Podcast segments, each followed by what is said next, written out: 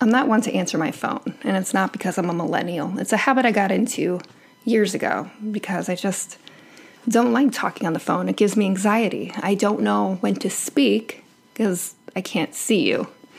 FaceTime or text is my current preferred method.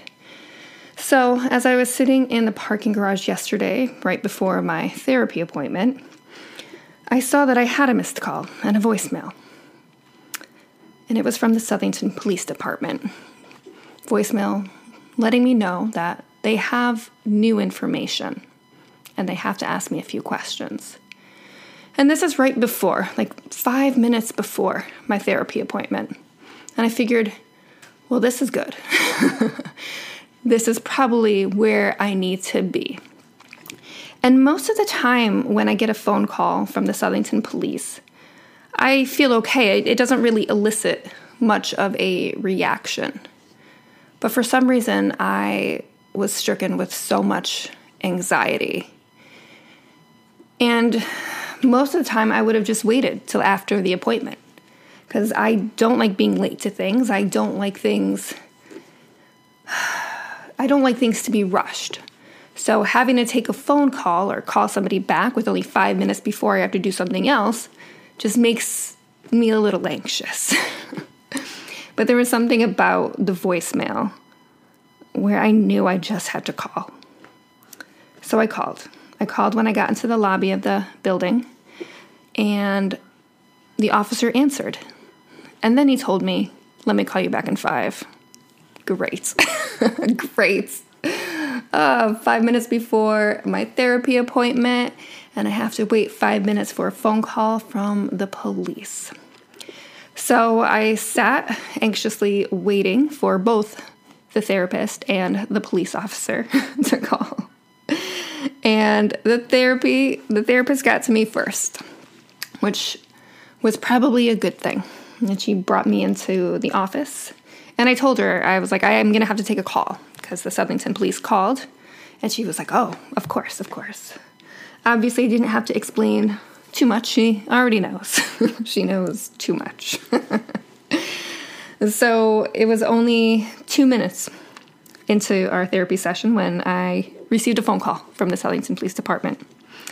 He quickly, you know, apologized, said he had like five things going on at once, and he then let me know that he got an update from Interpol. Interpol had contacted Japan looking for more information. So, in the Interpol database, there was no DNA match for the family DNA. Nothing that my parents had submitted had matched to any remains that were in the Interpol database. And the news like that is good. You know, any news at this point is good news. But what we found out is that Japan uses a different method for their DNA. And the DNA that we submitted is not compatible to their methodology. Cool. Would have been nice to know this. So they had replied back to Interpol, letting them know that the DNA that was submitted will not be able to be used in their database and could not check further into their own records. So, Interpol had asked again what needs to be done.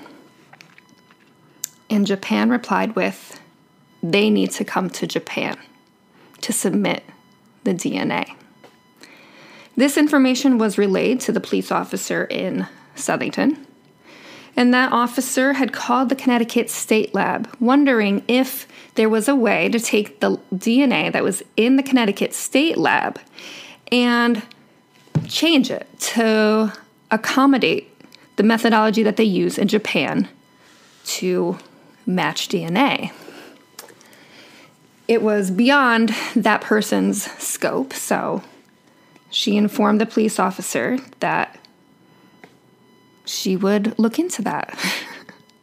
the police officer had suggested that my mother could easily go down to the Southington Police Department to submit DNA in whatever methodology that Japan needed. And then it could be shipped out. But they need clarification on that. Clarification on if you can submit DNA that way, if they would accept that. Or if we have to go to Japan. So he told me all of this information as I sat on the couch in my therapist's office. And I was excited and scared and nervous and just all of the feelings, I guess, that you would feel when given this kind of information. Because the thing is, I've been wanting to go to Japan. My family's been wanting to go to Japan. But we always felt like there just needed to be something else to ensure that taking a trip there would be the we would make the best use of time and money spent. We want to be efficient and effective in going there, not just to like retrace steps, but to get the work done. To leave with knowing that every, we could have done everything, that we did everything that we could in our power. And I was excited at that notion that this was one, this was the, the thing that could bring us there where we could submit the DNA and get the police records because we would be there. There would be no excuse for them not to hand these things over. And I talked through it with my therapist. and I also prepared to speak with my mom about this. To let her know that, hey, maybe let's look at plane tickets.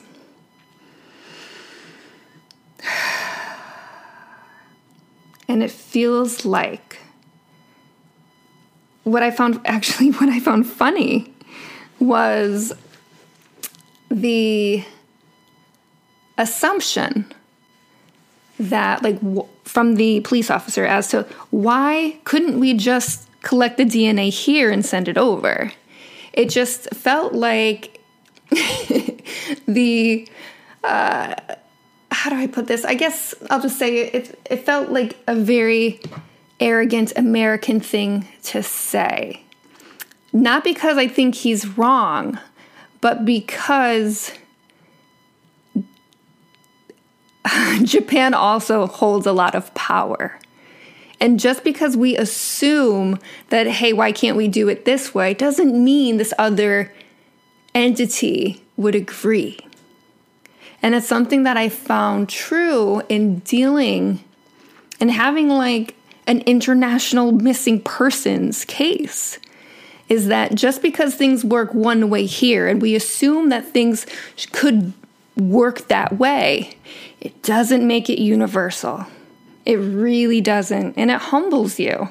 And so when he said that, there was like laughter in my head. And I'm like, oh, oh, if only, if only you knew. And it was in that moment where I was like, oh, we're going to have to go. It's, that's what it's going to be. But I don't know yet. And the last um, correspondence that I had with the detective was about a month ago. So I don't know when I'll get a, another reply about this. And it's just one of those things that I'm going to have to sit with and wonder about and and try to plan logistically in my head like when could this when could I go? Or is it just a, an easy thing for my mom to go down to the police department and submit some DNA? this is kind of a perfect example of what it's like to just not know how to navigate a system because there are no systems that can accommodate a case like this. It's all like you know, mismatched puzzle pieces, and all of them are flipped upside down, and you don't know what goes where. And nobody does. Even the people that you think would know, they don't know. And that's uh, just the reality of it. So, another thing. When I got home, I told my husband, and he was like, okay, let's figure out when we're gonna go. And then I was like, well, let me talk to my mom. So I FaceTime my mom. And as I was telling her, it hit me. Skye went missing uh, 15 years ago, 2008. I was 24 at the time. I'm currently 40. My mom was, well, let me do the math. uh, my mom was 55. 55? How is that right? How did so much time go by? But 55 is a lot different than 70. And I've seen my mom come to travel and visit me. And I know long flights don't agree with her. And it dawned on me that this either needs to be done as soon as possible before she gets even older. Because a long flight like that isn't kind on, an, on somebody's body. And not just the flight, but it's the stress of the situation and the weird things it will do to you. And I remember I remember my mom in Japan. Shell shocked is a fair description of how of how she acted. She tried her best to hold it together, but there was a dis- a dissociated state that came over her, a numbness that shielded her, and a speech impediment that silenced her. And sh- couple that with 15 years and open ended grief, I saw a nervousness in her when I told her. And the thing is, last year she renewed her passport along with my dad getting a passport for the first time because I told him that this was this day was going to come where we're going to go back. But I think the reality of it hit a little different. So if we need to go back, we need to do it sooner than later.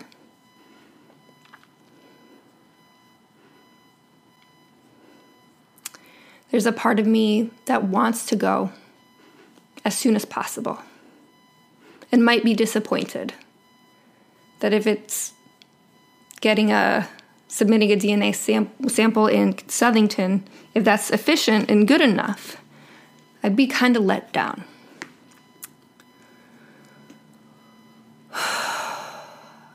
Because I want to go. I need to go.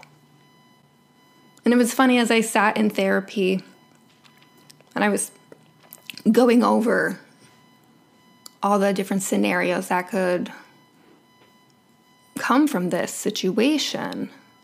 My therapist was like, normally I don't suggest for anyone to go back willingly to a place that had caused so much trauma. But in this case, I think it's necessary. And I couldn't agree more. It's something I need to do.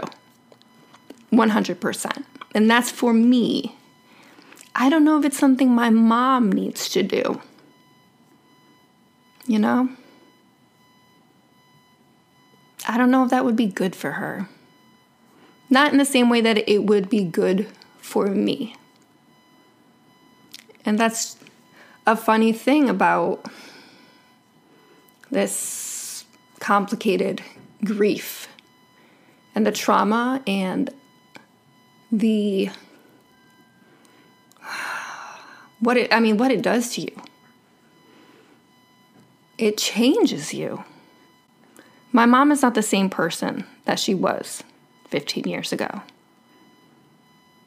She is not. at all.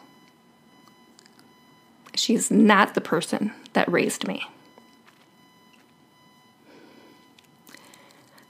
I don't know if she knows that I can tell, but I'm sure, I'm sure she can. I don't recognize her as the same person.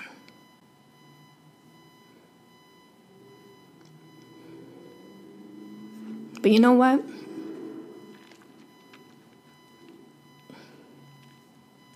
You know what? I don't think she'd hesitate to go.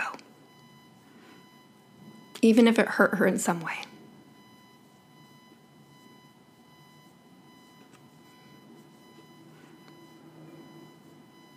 But I just wouldn't want her to do it just for me at this point. I hope that she would know that she would do it for her to know. To know what really happened. To know that she's strong enough to face it head on.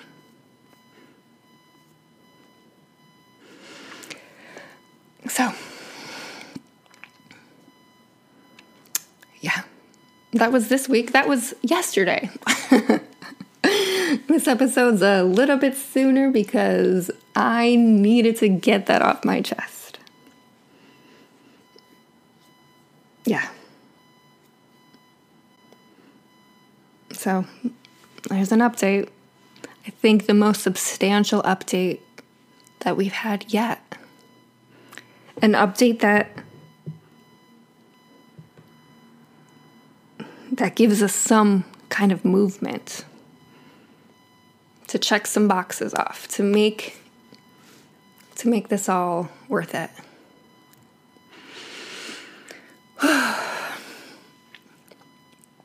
This has been therapy notes session 11